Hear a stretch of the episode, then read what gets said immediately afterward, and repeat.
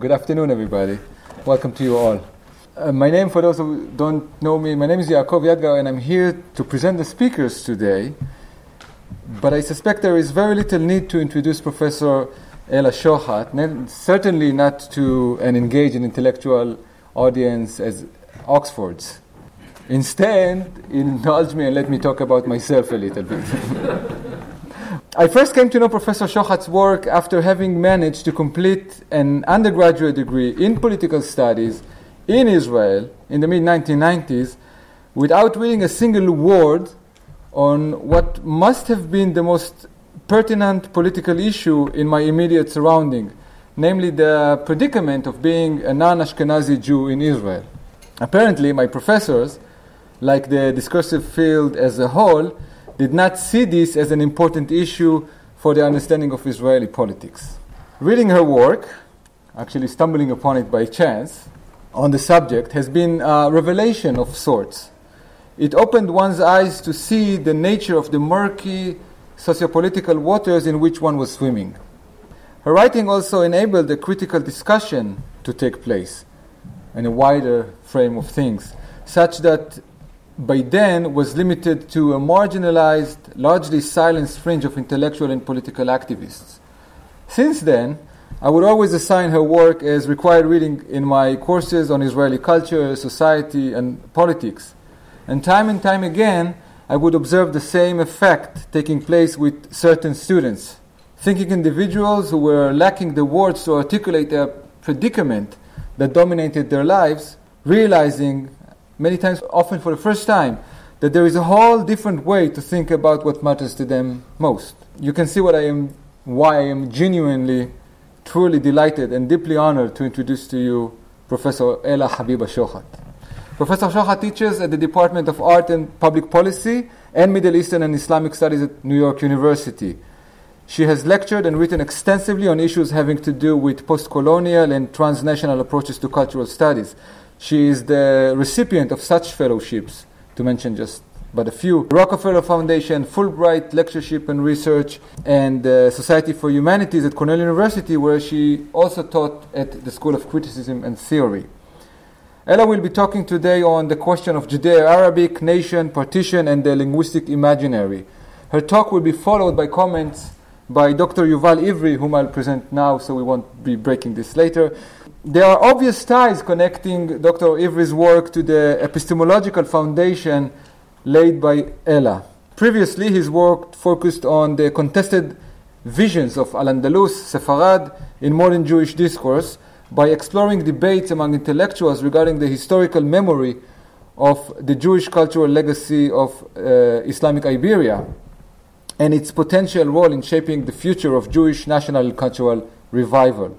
Most currently, Yuval has been studying cultural and political circles of Jewish Arab or Arab Jewish natives of mandatory Palestine.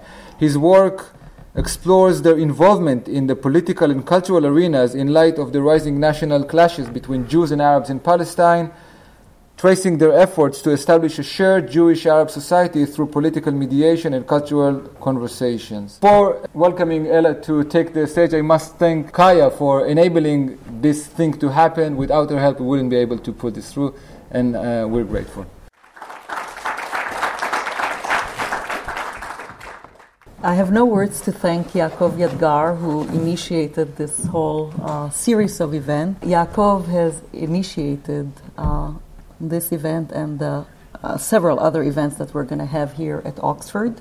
I'm extremely grateful to him. I'm also grateful to Eugene Rogan and to Avi Shlaim for supporting uh, my visit here. And also thank you, Yuval, for uh, agreeing to be the respondent on this panel. It's a tremendous pleasure to be here at Oxford, to return here and speak about a, a topic that has been so dear to me. I should also add maybe a personal note that is. Um, especially moving to me because when my father was still alive, he went to Baghdad's uh, Shamash High School, where, which actually was certified by the University of London. While, of course, uh, the land of uh, Britain carries a certain kind of colonial overtones, and certainly this is part of what I have been engaging in my work. There is also a certain kind of a way in which I uh, dare to imagine his pleasure at his daughter arriving and speaking here in Oxford. So forgive this somewhat the personal tone of this introduction. But this is also a topic that, although it is part of ac- academic scholarship, it is also a topic that I only stumbled upon it, shall we say, precisely because it is also part of my own history in terms of the first language I spoke at home, which was the Iraqi, the Baghdadi Jewish dialect. The project as a whole, and it's part of a larger project, it addresses the issue of, and let me, let me also say, sorry, that I'm not a linguist by any, uh, I'm, I'm not a linguist. I come also to this topic as a cultural studies scholar, a post colonial studies scholar. So my approach to the question of language, and hence the notion of the linguistic imaginary, uh, will not at all resonate with traditional modes of approaching language studies. The project addresses the issue of linguistic belonging as invented within national and colonial itineraries. More specifically, it explores the genealogy of the, nation, the notion of Judeo Arabic language and its axiomatic definition as a cohesive unit separate from Arabic. Underscoring instead the terms deployed by Arabic speaking Jews themselves, I am asking whether the concept of Judeo Arabic proposed by contemporary linguists corresponds to the naming within the language itself, or rather to a paradigm influenced by post Haskalah or post Enlightenment Judaic studies and Jewish nationalism. While recognizing the specificities of the Arabic, and I will use the term Arabics in the plural, deployed by Jews, I try to interrogate the view of Judeo Arabic as class- classifiable under the historically novel rubric of isolatable Jewish languages severed from their neighboring dialects or languages, in this case, severed from Arabic. In the larger project, I also cast doubt on endangered language discourse premised on the Arabic versus Judeo Arabic split by asking whether the idea of a salvage project for a dying language does not reproduce the same conceptual binaries that produced the presumed disappearance of the language in the first place. Despite demographic dislocation from Arab spaces in the wakes of Palestine's partition, the Arabics spoken by Jews have always been and have remained intimately linked, even now, across the Israeli Arab divide, forming part of a living assemblage of Arabic variations. Examining Arabic vernaculars as performed along a discursive spectrum from erudite to popular culture, I try to highlight Arabic Hebrew syncretism, tracing the presence of Arabic in Hebrew literature, cinema, and music. Within a relational approach, the project stresses the phantasmatic dimension that led to Judeo Arabic in the wake of its displacement from Arabic speaking cultural geographies being simultaneously rejected and desired. What is then Judeo Arabic? What is its status? Is it a language distinct from Arabic? What is its name in the putative language itself, and what's in a name. One is struck from the outset by a certain kind of att- attitudinal asymmetry toward the relation between Judeo Arabic and Arabic. Uh, and Jewish studies linguists, in particular, have invested much in generating generate the object called Judeo Arabic language as partitioned off from Arabic. But if Jewish studies scholars have tended to conceive Judeo Arabic within a ghettoizing approach to the history and culture of Jews, scholars within Arab, Arab studies or Arabic studies have treated it with skepticism. Arab language scholars ask, in effect, whether Judeo Arabic even has any actual existence apart from its source language, Arabic. On one side, the view could be summarized as, of course, it's a separate language. On the other, as, what do you mean it's a separate language? It's just Arabic.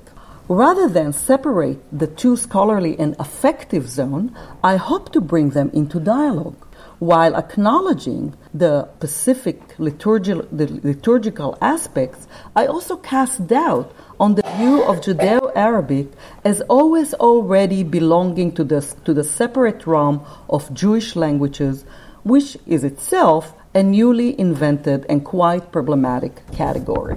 The contested senses of belonging engaged by the question of Judeo Arabic are intimately entangled with the definition of Jewish national identity, especially in terms of its anxious relation to any sense of Arab cultural belonging for Jews. This project highlights multiple relations addressing the case of Judeo Arabic simultaneously in relation to the notion of Jewish languages or Safot Yudiot in Hebrew and of Arabic di- dialects, al-Lahajat al-Arabiya in Arabic. Judeo-Arabic, I suggest, is a slippery signifier, a situated utterance that has to be understood conjuncturally in its multiple linguistic situations and intellectual contexts. Thus, I will be using the term, as it were, under erasure, deploying it while also deconstructing it. Judeo Arabic, a genealogy of an idea. We may begin by inquiring into the indigenous name for Judeo Arabic within the putative language itself. Was the name Judeo Arabic used by its writing, speaking subjects over millennia to differentiate their dialects or language from their neighboring dialects or languages? Should the term Judeo Arabic be understood as a self identified name that began with the emergence of a natural language dating back to the Arabic speaking Jews in pre Islamic Arabia, and subsequently with the spread of Islam that led to the so called Arabization of the Jews? Or did the term only appear as an identifi- identification marker to catalog linguistic communities as an object of study within the field of Jewish studies? As a field of scholarly inquiry, Judeo Arabic has formed a vital arena within Judaic studies, especially since the 19th century so called discovery of the Cairo Gniza. As you know, the Gniza documents, uh, which were first were encountered uh, in the wake of the rabbinical emissary Jacob Sapir's in 1865 visit to, to the Fustat Cairo synagogue, and then uh, taken by Dr. Salomon Schechter of Cambridge University to uh, under the auspices of Lord Cromer and removed without actually necessarily the permission of the Fustat synagogue. In many ways, I have written about this so called discovery and the dislocation of the artifact and the religious liturgical documents as a kind of a textual dislocation of the Arab Jewish documents which anticipated the physical and demographic dispersal of Arab Jews themselves uh, a century later, or half a century later, one can say, of the partition of Palestine, the establishment of Israel, and the Arab Israeli conflict. The reason why I'm mentioning it here is because the Gniza, the, the so called dis- discovery of the Gniza document, helped establish an interest in what came to be called gradually Judeo Arabic language. So even the notion of Judeo Arabic prior to the Zionist project, the partition of Palestine, emerges in conjunction with the colonial project in which, and as throughout my work and my new work, I speak about more the way that Ashkenazi Europeans have ended up participating in the colonial project toward their co-religionist Jews in colonized spaces, be it in North Africa or, or the Middle East. And certainly the Gniza forms part of it, but the Gniza specifically became important in the emergence of Judeo Arabic, the notion of Judeo Arabic, i.e., Arabic written in Hebrew scripts, which I will, you know, if you have questions about it, I'll explain the, the social emergence and the reasons for the emergence of this form. Since the departure of Jews from Arab countries, Judeo Arabic has also become a site of ethno linguistic research into a un- uniquely Jewish modes of speaking.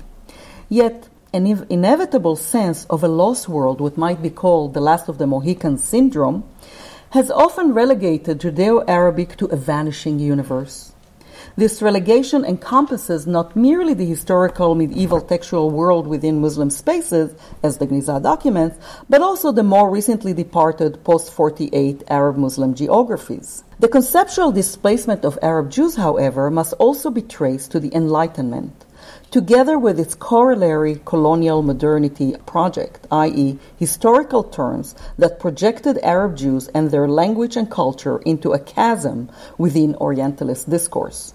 In particular, one can consider the gradual split between the Jew and the Arab, two groups that had earlier been sheltered together under the historical, biological, anthropological, philological, and, and linguistic umbrella of Semitic peoples and languages.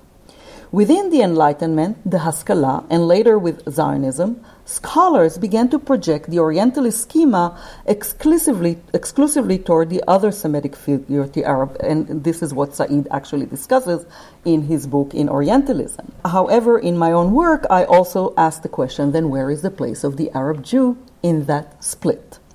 Since then, I have argued that the Arab Jew has occupied an ambivalent position within the split premised on Orientalist axiom, axioms, including, in a different way, even toward the Ostjuden in terms of Europe, Zionist modernization of the Hebrew language itself generated a certain desemitization in terms of syntax, in terms of Eliezer ben Yehuda.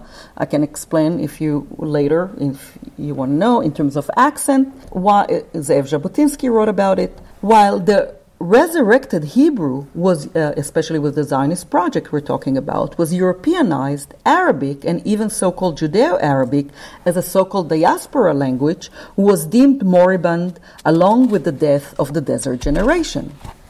The Judeo-Arabic language has subsequently become salvageable only as a lost object of scholarly investigation.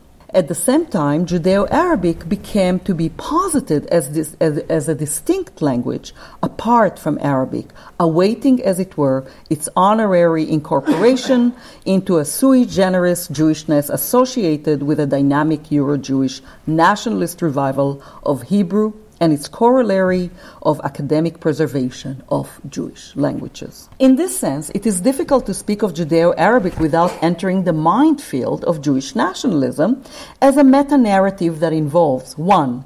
The emergence of a historically relatively recent category called Jewish languages, an idea premised on a quarantining modality whereby disparate languages or dialects come into existence by being symbolically severed from their contextual linguistic family and addressed through and in relation mainly to one another as long lost diasporic relatives.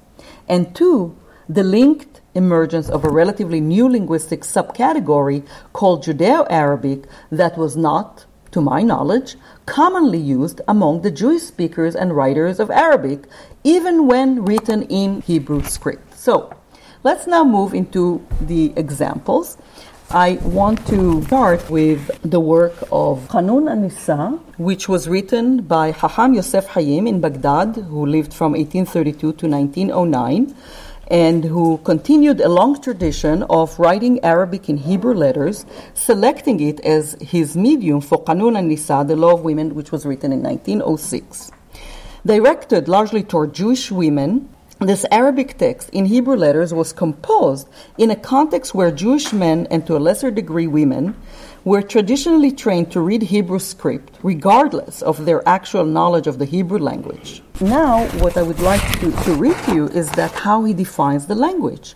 Although Jewish study scholars classify this text as kind of paradigmatic text of Judeo Arabic, the author of the text, Haham Yosef Hayim, writes that it is lafz Arabi, meaning idiomatic Arabic, that the Baghdadi speaks among themselves and which is comprehensible for women throughout the lands of Arabistan and Hindustan. Of course, we're speaking about turn of the 20th century when there was already Iraqi Jewish diaspora, as it were, along the British colonial routes in the subcontinent, in Hong Kong, Shanghai, etc. So the reason why he's addressing Hindustan has to do already with this consumption of liturgical texts produced in Baghdad by the uh, Iraqi Jews in those spaces. The 19, uh, what's also interesting is that uh, this book was translated into Hebrew in 1979 in Israel by the Iraqi Jewish Ben Sion Salman Mosaffi, who similarly declares itself as a translation from the Arabic language to the sacred language, meaning Hebrew. In other words, he does not claim it's translated from Judeo Arabic. So this is one example. So, seen as a locus classical, a uh, locus classicus of Judeo-Arabic, Qanun an-Nisa then describes its language as Arabic, a definition which points to the necessity of rethinking the axioms of contemporary designations. Let me give you another example, which I discuss in my work.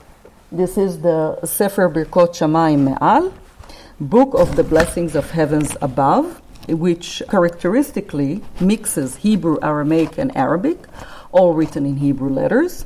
The text utilizes the three languages for different purposes, with Arabic largely reserved for information and instructions concerning the time and the manner to recite and perform the Hebrew prayer. Hebrew exists in the elevated realm of the sacred, while Arabic in its intimacy and the of the quotidian.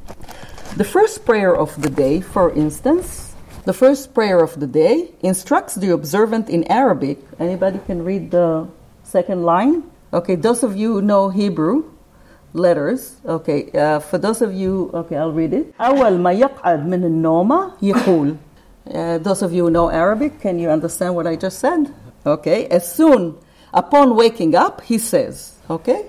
Uh, so this is the the first day of uh, you know in the morning once you pray and you, you you wake up and you begin to pray. What's interesting here, the subsequent Hebrew sentence is largely here uh, stipulates in the, the prayer in Hebrew. מודה אני לפניך חי וקיים שהחזרת בי נשימתי בחמלה. Okay, רבה ומרובה. Okay, I'm reading it in a Iraqi accent. Okay. Uh, the way I heard it as a child. So I offer thanks before you, living an eternal King, for you have mercifully restored my soul within me. Your faithfulness is great. It's interesting here is that soon after this location, this is, was published actually in Israel. This, this text. It was written actually in Baghdad. It had many printings before that. But this particular image that you see is published in 1952 by a small printing house, Ishaq Baqal, in Jerusalem, which was largely directed at the freshly displaced Iraqi Jews. This reprinted version also contains, let me go to the last page of the book. If you see here, I'lan Muham. Uh, those of you know Arabic, you know I ju- what I just said. So even if you do not speak Judeo Arabic, here is my proof. You understood what I said. it's written presumably in Judeo Arabic, right? What you see here, the I'lan Muhem, is an important announcement that informs the reader about the publisher's additional liturgical books in Arabic, and it advertises the press's expertise of printing in other languages, or in most.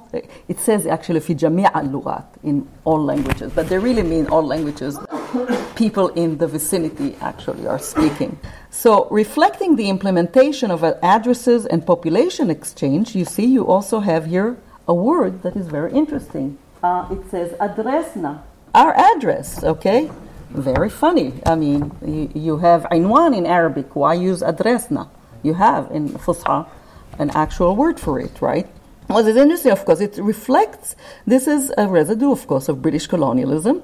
It's a linguistic residue of Iraq's British colonial history and its administrative modernization, which are faintly registered through English, as in, uh, in this word. Reflecting the implementation of addresses and population registry, the English loanword address appears in the form of an Arabized English. Address is followed by the Arabic suffix of the plural possessive pronoun na, denoting our address. So, written in Hebrew script, the single word adresna thus forms a threshold phrase drawn from two languages and mediated through the orthography of a third. Other geographies are more explicitly invoked in the publisher's brief recounting of the printing history in Livorno and later in uh, Baghdad, others in Calcutta. And I won't go into too many details, but what is important here is that even after the epic scale rupture of the dislocation from Arab countries, the publishers offers its reader a sense of textual continuity by pronouncing itself as carrying on their customs or minhag, while also maintaining the tradition of using Arabic in liturgical text.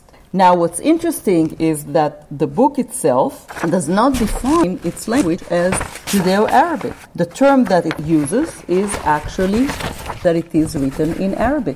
This is actually a very, a very important that the, the self definition here is a, a, second instance, even after it is uh, after partition and the publication in Israel.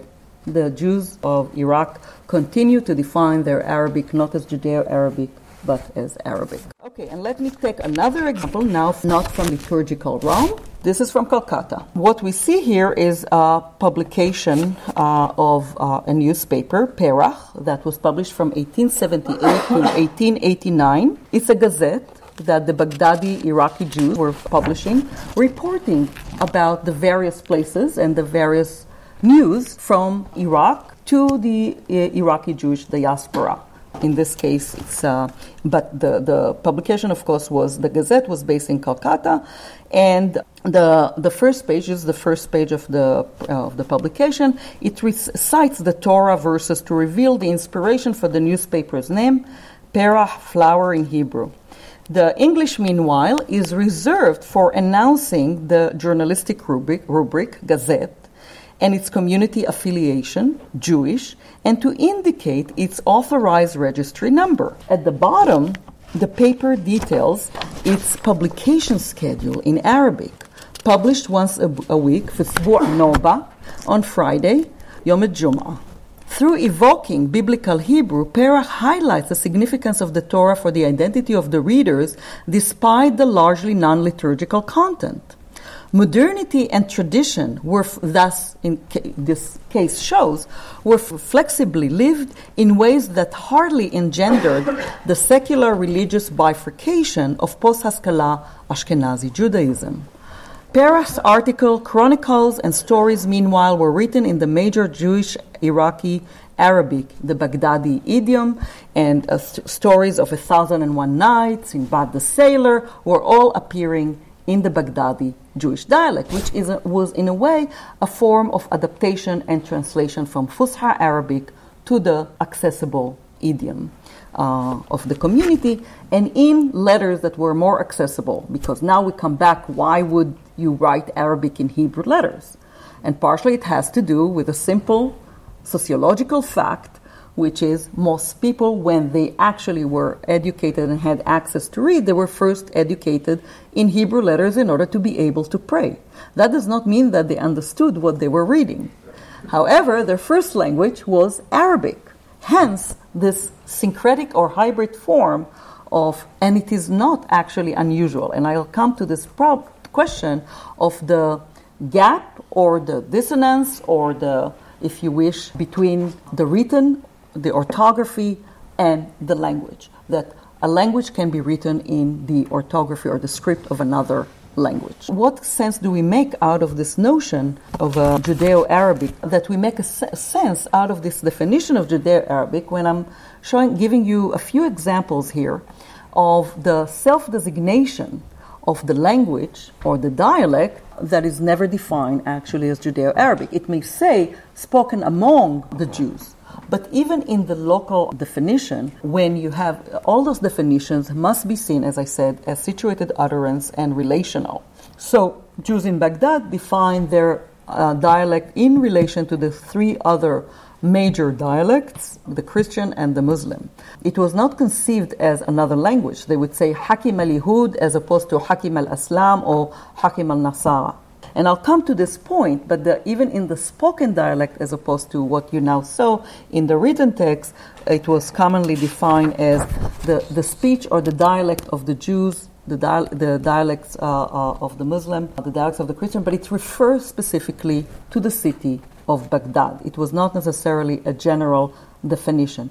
That's why we have to understand it conjuncturally, as I often argued in my work about conjunctural relational understanding of identities, cultures, and in this case of the linguistic imaginary. What does it mean for us that Judeo-Arabic, you know, is deployed when the indigenous speakers of the so-called language refer to it and define it historically quite differently? How should we understand that? I'll say that the, the, over the past few decades, the, terminolo- the terminological landscape has been dramatically transformed. Texts written in Arabic and Hebrew scripts are re- retrofitted to match a new nationalist vision of Jewishness detached from Arabness. For various reasons, Arab Jews and their descendants now themselves tend to deploy Judeo Arabic to refer to their Arabic vernaculars, whether A, as a convenient shorthand to indicate the uh, Jewish identity of the Arabic user in a post partition world where the idea of the Arab Jew seems to defy reason. B, to, to conform to the present day hegemon- hegemonically circulating term in the public sphere. C, due, or you can say that it's due to the adoption, assimilation, and internalization of Jewish nationalism. The term Judeo Arabic has gradually been abstracted from Arabic through a grid that emphasizes the uniquely Jewish languages spoken during 2,000 years of wandering. With the return to Israel, not only a lost homeland reclaimed, but also a linguistic home rebuilt. Reflecting the historically recent binary between the Arab and the Jew, the Jew, Judeo Arabic thus entails a story of the abandoning of Arabic, the Arabic habitat, and resettlement in another, the house of Jewish languages. Recent years have witnessed the surfacing of journal, academic programs, and virtual, virtual research sites dedicated to Jewish languages. Within these spaces, the Arabic deployed by Jews enters a new nationalist universe that inquires into vanishing Jewish languages, suggesting, in effect, that Judeo Arabic is actually not really Arabic, rather, a Jewish language of the diaspora. In, in many ways, one can say that the way, the currency of the term Judeo Arabic is used is to suggest it's really not Arabic. It's a non Arabic Arabic. It's a new kind of a paradoxical definition. Although the subject of the inquiry is the diaspora in, you know, in capital D, uppercase D, the comparative framework and the conceptual readings are hardly diasporic. And, uh, and in my work, I distinguish between, I won't have time to go into it, into the diaspora with uppercase D, which is part of the Jewish Zionist n- narrative, as opposed to diasporas uh, with lowercase d, which we're speaking about in terms of geographical dislocation, especially in the post colonial era, as opposed to an, a methodological concept that I call diasporic readings. Now, what's interesting about this way in which the idea of Judeo Arabic is now incorporated, as I'm trying to argue, into a, a nationalist uh-huh. agenda, while claiming that w- there is a salvage, that it is being salvaged under Jewish uh, or Israeli paradigm. In fact, this is something that I want, I'm not sure that I will have time to go into it but in a longer essay that I'm happy to refer you to, The Invention of Judeo Arabic, and another one, The Question of Judeo Arabic, one published in the Arab Studies Journal, another in the Post Colonial Studies Journal Interventions, I, I go into it in, in more details. But saying that, it also suggests that there is no way in which the descendants of Arab Jews or Arabic speaking Jews could actually relearn and re Arabize themselves by actually studying Arabic, participating in Arab culture. This is what it suggests to us because there was never a time, presumably, where such Arabics actually overlap, and that that Judeo-Arabic actually belonged in, in some ways to the universe and the contextual framework from which it emerged in relation to its non-Jewish neighbors. As a kind of, but why did it happen, and what would uh, happen within Judaic studies? As a kind of Ur language for the intra Jewish comparative language studies, Yiddish has become the model for charting Jewish singularity vis a vis their neighboring non Jewish languages. The argument about Yiddish's distinctiveness vis a vis German serves as par- paradigmatic itinerary for severing other idioms from their previously defined linguistic family, uh, families and redefining them as additional Jewish languages extracting and elevating Yiddish from a dialect to the superior status of a language, which began in the late 19th century as a project of the Yiddishist movement, took place within a context in which the Haskalah led to a gradual abandonment of Yiddish among the secular Jews in favor of German. Hence, Max Weinreich's popularized formulation about the status of Yiddish vis a vis German a language is a dialect with an army and a navy. The idea of Jewish languages is by definition embedded in the Jewish diaspora meta narrative, meaning the Ashkenazi Jewish diaspora meta narrative, premise on the distance and alienation between the Jews and their surrounding environment. And I think what's important, I can see the reason for the Yiddishist movement to actually make that case And in any case, as we know, the, it's quite flexible how we define language or dialect.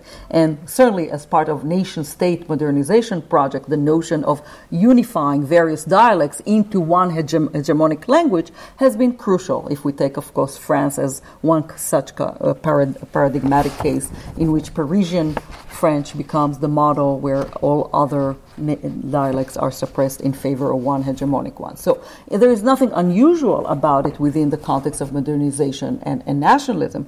What's unusual, I think, in the case of, of Judeo Arabic is in which it is not the Arab Jews themselves who initiated this project of separation. And it is not the Arab Jews themselves, uh, only in recent years, as they joined the uh, notion of Jewish nationalism that you begin to see a shift and ret- uh, retroactive redefinition. In many ways, one can, can, can call it as a kind of anti galut linguistics or anti exilic idea of, of languages in which the nationalist project can only salvage the disappearing language. But we forget that it is the nationalist project itself that made those languages, dialects, disappear. But my argument in the final analysis is not that they're disappearing.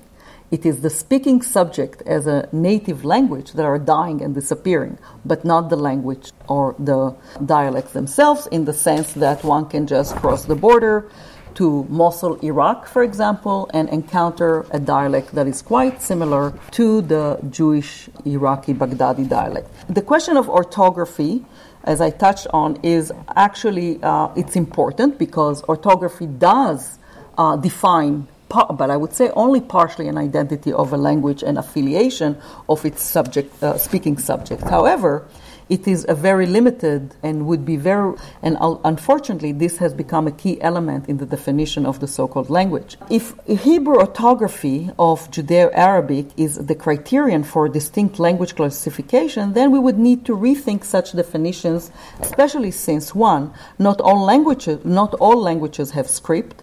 Two, a language's script may change over the course of history. And three, script forms only one dimension of a language. You have other cases in the Middle East, for example, the Karshuni or Garshuni, which uh, exempl- uh, is, exemplifies the practice of writing Arabic in, in the Syriac alphabet, or the uh, which is an Aramaic variant, and used among some Christian Arabs in the regions of Iraq, Syria, and Lebanon. In the case of Turkish, as we know, the Kemalist revolution has changed the Latin, uh, alph- uh, the Arabic into a Latin alphabet, etc.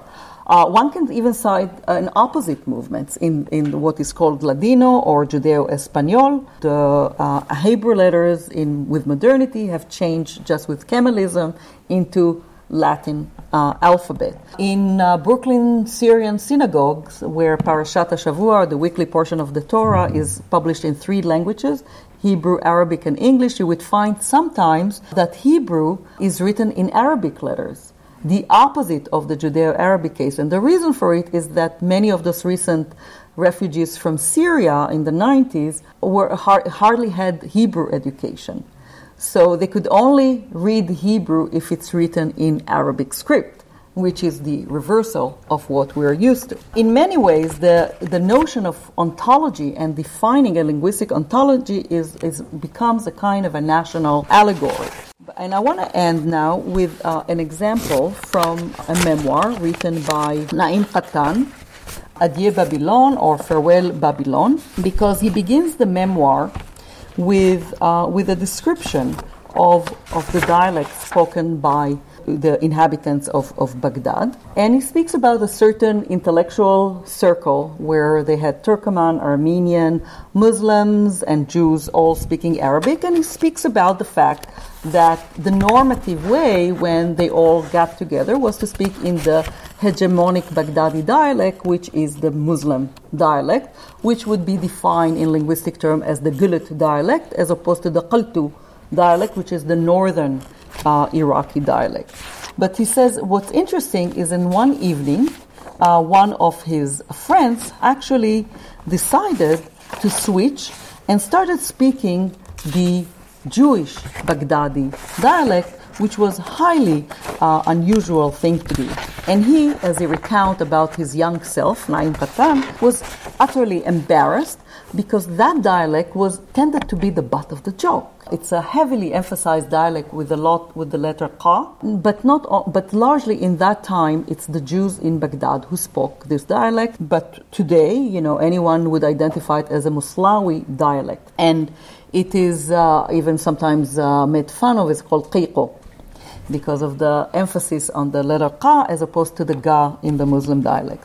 So he's uh, totally embarrassed that his Jewish friend kind of um, exposing them, nonetheless, but he said that the other friends noticed and actually decided, all of them, to shift and try to speak in the Judeo Baghdadi dialect. He said that this is, uh, uh, and he ends this section with writing the following The mask had, the mask had fallen. We stood there in our luminous and fragile difference and it was neither a sign of humiliation nor a symbol of ridicule. In a pure Jewish dialect, we made our plans for the future of Iraqi culture. We did not take shelter behind the veil of an artificial equality. Our faces were uncovered, recognized at last. By performing a Baghdadi Jewish identity outside of Jewish homes and neighborhoods, Nisim, the friend of Naim Kattan, actively instigates a blurring of the boundary between major and minor Iraqi speech zones. The shame of the intellectual in his home idiom is soon replaced by its acceptance and with it the larger group's incorporation, displaying in Kattan's words such obvious goodwill. That is, goodwill toward the Jewish vernacular into and incorporating it into the conversation. Here, the Hakim al Yehud, to echo the Jewish Baghdadi term the, for the speech of the Jews, makes an allegorical entrance into the official symbolic space of the Iraqi nation. The memoir which begins with a battle over vernacular interlocution, sta- stages not only the inequality, but also the flexibility of Baghdad's vernaculars and the variegated negotiation of Arabic in the public sphere. So, my last paragraph the point of this presentation has not been to cast doubt on the invaluable comparative research on the Jewish, Hebrew, Aramaic components of the diverse languages and dialects deployed by Jews, but rather to question the exceptionalist axiom that severs them from their non Jewish cultural geographies. It is useful to deploy Judeo Arabic as a rubric or scholarly shorthand to refer to texts that typically mix several languages, Arabic, Hebrew, and Aramaic, or to evoke Arabic texts written in Hebrew letters or to label the study of the various forms of Arabic spoken and written by Jews, especially within intra religious and intra community communal settings. It is a very different matter to deploy Judeo Arabic to demarcate an ontologically isolatable language common to all Jews in Arab lands. Studying the various Arabic dialects spoken by Jews within a kind of prison house of Jewish languages renders Jewish Muslim affiliation as at best something to be relegated to the golden age of medieval history. Yet instead of an analytical framework that would sanctify the fait accompli of colonial violence, breaking up of the Jewish Arab cultural formation, the framework I'm adopting here highlights Arabic, the Arabic deployed by Jews as also part of a palimpsestic continuum of Arabic variations, including some generated by colonial or post-colonial hybridizations. The case of the Arabic used by Jews illuminates the fluidity, elasticity, and convergences of various languages discernible across the regions for all speech communities. I have tried to show here the advantages of an approach that emphasizes the lived affiliation of Arab Jews with the Arabic language, within a multi-directional and intersectional approach to their Arabic vernacular vernaculars, and cultural expression. Such an approach, I would argue, is more likely to capture the fluidities, the in between, the in betweens, and the crisscrossings of languages and dialects as they intersect across various kinds of borders. Thank you very much.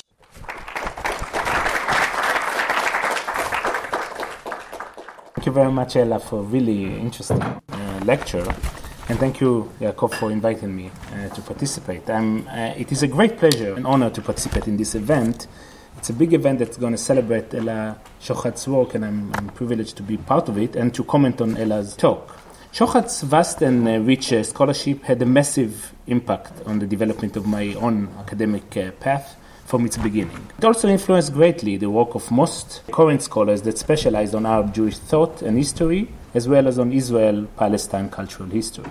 Shohat opened for us new theoretical and disciplinary horizons. She introduced to the Israeli political and academic circles the anti colonial and post colonial thought. She was the first one to translate Said and Fanon into the Jewish Zionist Israeli context many years before their actual translation into Hebrew. She also introduced new analytical tools to explore and understand cultural history beyond the existent nationalist partitioned academic fields. Her most significant contribution was the research on the Arab Jew. Through the use of this category, Shohat sought to disentangle the history of, and culture of the Mizrahim from the narrow, restrictive boundaries of Jewish nationalism. The question of the Arab Jew for Shohat was broader than the Israeli Zionist context or the symbolic and physical boundaries of the State of Israel. Instead, she wrote the history and the culture of the Arab Jews in its fullness and complexities, transcending the geographical, historical, and disciplinary boundaries. We should be reading Shohat's important uh, current work on uh, Judeo Arabic in light of her uh, larger research project and contribution in the last three decades, especially in the context of her work on the Arab Jew. But there is an interesting difference between the two. While in regard to the Arab Jew, Shohat was the founder of a forgotten, negated topic.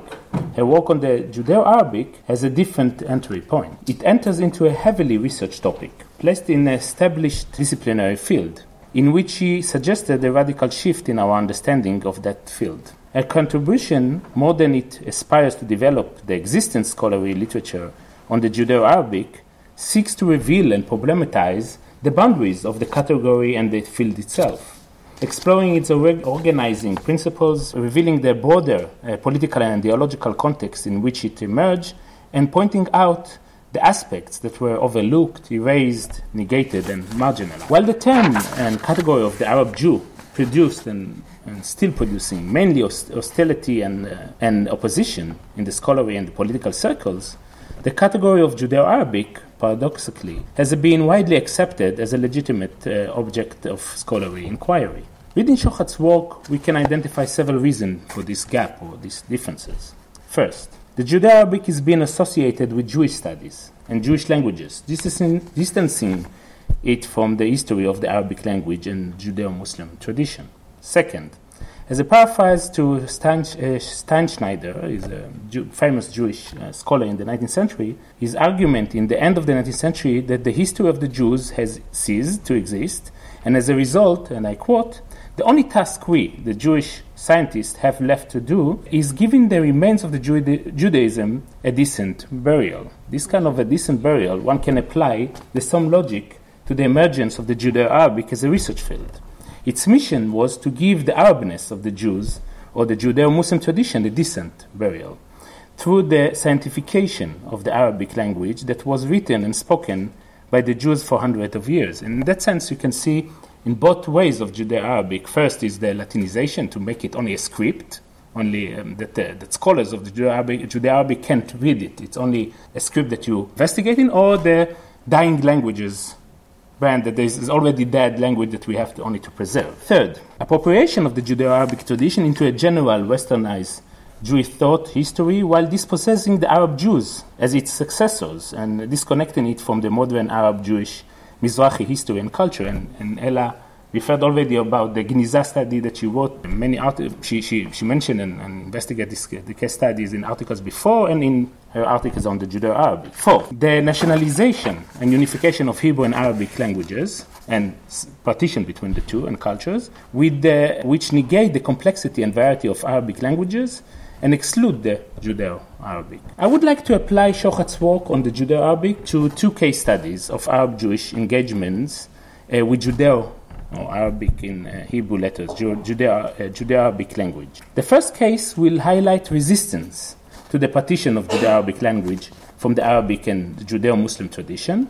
And the second case will trace current social phenomena which operate in post partition reality. The first case is situated within debates among Jewish intellectuals regarding the historical memory of the Jewish cultural legacy of Islamic Iberia.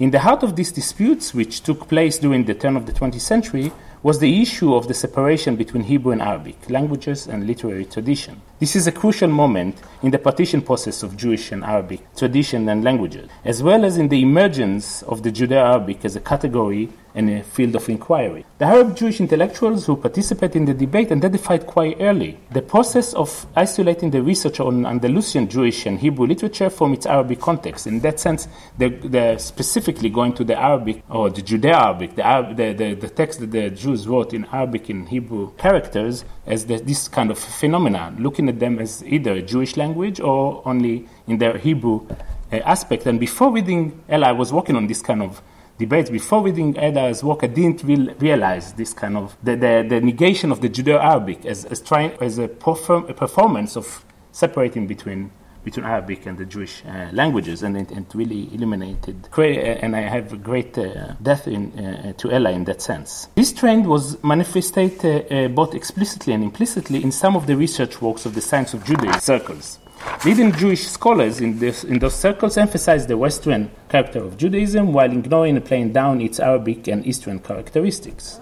This also included erasing prominent role of the Arabic language and culture in the Jewish Andalusian heritage. In these disputes, Avraham Shalom Yehuda is a interesting uh, figure. Uh, was born in Palestine in 1877 Jerusalem, a Palestinian Jew with the Baghdadi roots that was uh, educated in Heidelberg and, and, Strasbourg and was uh, was an Orientalist and uh, and uh, political figure. And he was a big he he had a leading role in this kind of disputes as, a, as an Arab Jew defending this kind of or resisting this kind of partition. His main criticism was pointed towards the Jewish scholars who were engaged in uh, republishing scholarly edition of uh, Jewish Andalusian poets and thinkers. Yehuda criticized the lack of relation and affiliation to Arabic language and culture in their research, which was for him not just a subject for historical study, but also an integral part of contemporary Jewish existence and of future and of the future of the Jews in Palestine. In his own research, Yehuda introduced a different approach to the Jewish legacy in Arabic.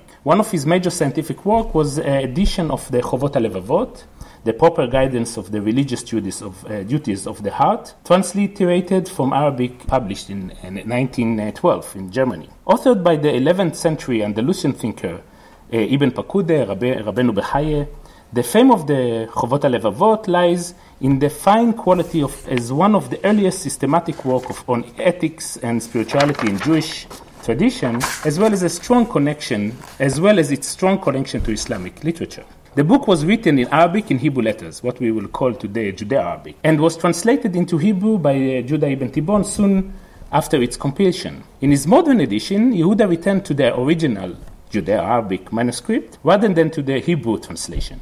Yehuda also transliterated the book to Standard Arabic, to Arabic in uh, Arabic uh, script, as he says to, in, in his introduction, to make the work also accessible to modern Muslim and Jewish scholars of the Orient. And I quote The educated Jews of the present East avail themselves exclusively of Arabic script when they, when they write literary Arabic. They employ Hebrew cursive script only for the different Judeo Arabic dialects, but there are many of them who are not capable of reading an Arabic book in non Arabic characters.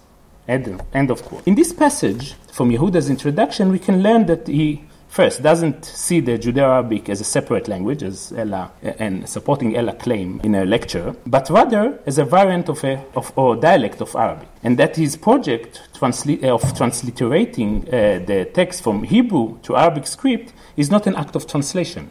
It's not an act of translation between two different languages. Moreover, he describes the transformation of the educated Arab Jews, uh, new Arab Jewish intellectuals that moves only to Arabic script, as part of a larger Arabic phenomena, part of the Nahda, that he was also part of this. It was really influenced on, on his education uh, too. It seems that Yehuda's fears and clear objection to the separation of Arabic and Hebrew represented something bigger than a scientific or political dispute. He identified the danger of the logic of partition from its early stages and tried to prevent it. His objection was the, uh, to the partition of Arabic and Jewish tradition through the separation of the Andalusian scholars and poets from the larger Arabic and Islamic intellectual and cultural tradition, while emphasizing their Hebrew aspects and labeling, labeling their language as Judeo Arabic. The second case study is situated more than a century later.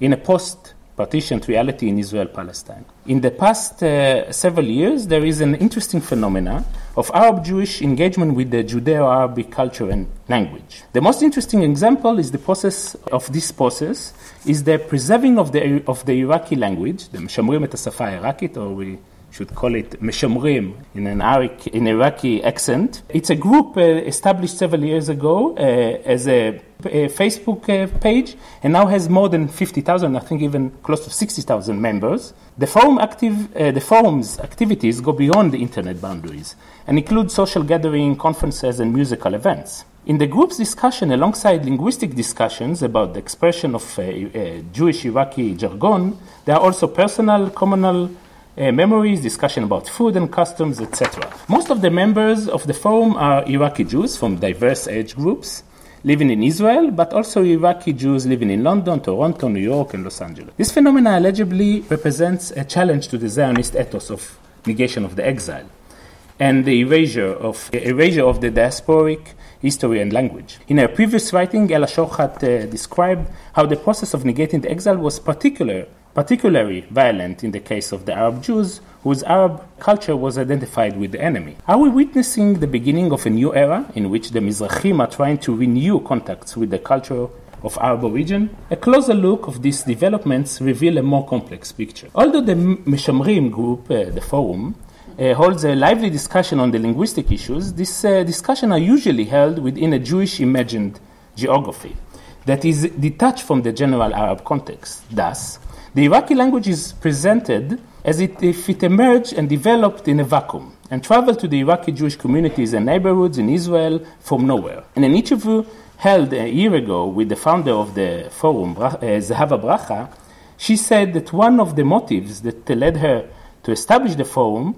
was to revive the Jewish Iraqi language, which was dominant in her hometown of Or Yehuda, that was uh, dominant by Iraqi Jews, uh, but now most of her generation is ashamed of. She claimed that they had uh, distanced themselves, her generation, from the Arabic Iraqi language because, and I quote, they were told that this is the language of the Arabs. And I tell them to come out of it. This is our language. This is our culture. End of quote. One would be in a, subvers- a subversive reading, Bracha's statement, this is our language, this is our culture, can be analyzed as a political act of reclaiming the Arabic language and culture by the second generation of Mizrahim after decades of erasure. However, a close reading into the forum reveals that Bracha's statement only emphasized the desire to distinguish between our Jewish Iraqi language to theirs general Arabic language, the language of the non Jews, uh, non Jewish Arabs, or the Palestinians. In other words, our language is not part of the Arab culture and language, but rather a separate Jewish language. This process connects directly with Shohat's argument regarding the ways in which the Arabic language of the Jews was displaced in modern Jewish scholarship from the, Arabic, from the Arabic linguistic space and history and resettled into a new linguistic space of Jewish tongues alongside Ladino, Yiddish, and Judeo-Persian. In May 2008, uh, in May 2018, a month ago, the Israeli Foreign Ministry initiated a Facebook page under the name Israel in the Iraqi dialect, inspired by the Mishamrim group, by the group of uh, uh, the, the, other Facebook, and its purpose is, and I quote, to share the exciting, to share exciting stories about large Jewish community that lives that lived in Iraq and continues to exist in Israel, similarities between the two cultures, presenting the achievements and diversity of Israel, and so on. And end of quote. Linda Menuhin, uh, she's an Iraqi Jew that was uh, that immigrated to Israel in, in the early 1970s, and she's really active member in the Meshamrim group and, and, their activities, but in the same time, she's an Arab digital media consultant to the foreign ministry and probably the, one of the initiators of this uh, Facebook page, argues that, and I quote, in Iraq there is a great wave of longing for the period until 1950, when the Jews constitute a quarter of the population in Baghdad and brought prosperity to the country. End of quote. On the other hand, in Iraq, there is a fear of Iranian takeover. takeover. It managed to free itself from the Ba'ath uh, regime. Many elements around the, us incite hatred against Israel. So, in any addition of Arab uh, peoples that have an uh, appreciation for Israel is very important. So, we see uh, obvious appropriation uh, of the, this kind of return, that it was a grassroots, interesting movement of return to the Judeo Arabic, but now is taking over by the foreign ministry and becoming uh, Israeli as a tool for Israeli uh, propaganda. So here we find again the tragic circle in which the only route of Arab Jews in Israel to return to their Arabness is to pass through the Zionist meta narrative and the Israeli interest. In this case, the Jewish Iraqi dialect returns to the general Arabic context, yes, becoming again in Arabic script, only when it is associated with the Zionist Hasbara propaganda sponsored by the Israeli Foreign Ministry. Re-engaging with the Judeo-Arabic past and present, or with the Arab-Jewish past and present, through, the, through Shohat's work, opens for us new theoretical and political roots, which trace back roots that have been erased and in the territorial, disciplinary, and linguistic partition process. It does not offer a nostalgic return to the past, but rather a proposal for a new epistemology and politics in relation to the present. It sets an alternative way of thinking about the contemporary political and cultural reality outside the logic of partition, which has dominated political and academic thought in Israel Palestine for more than a century. Thank you.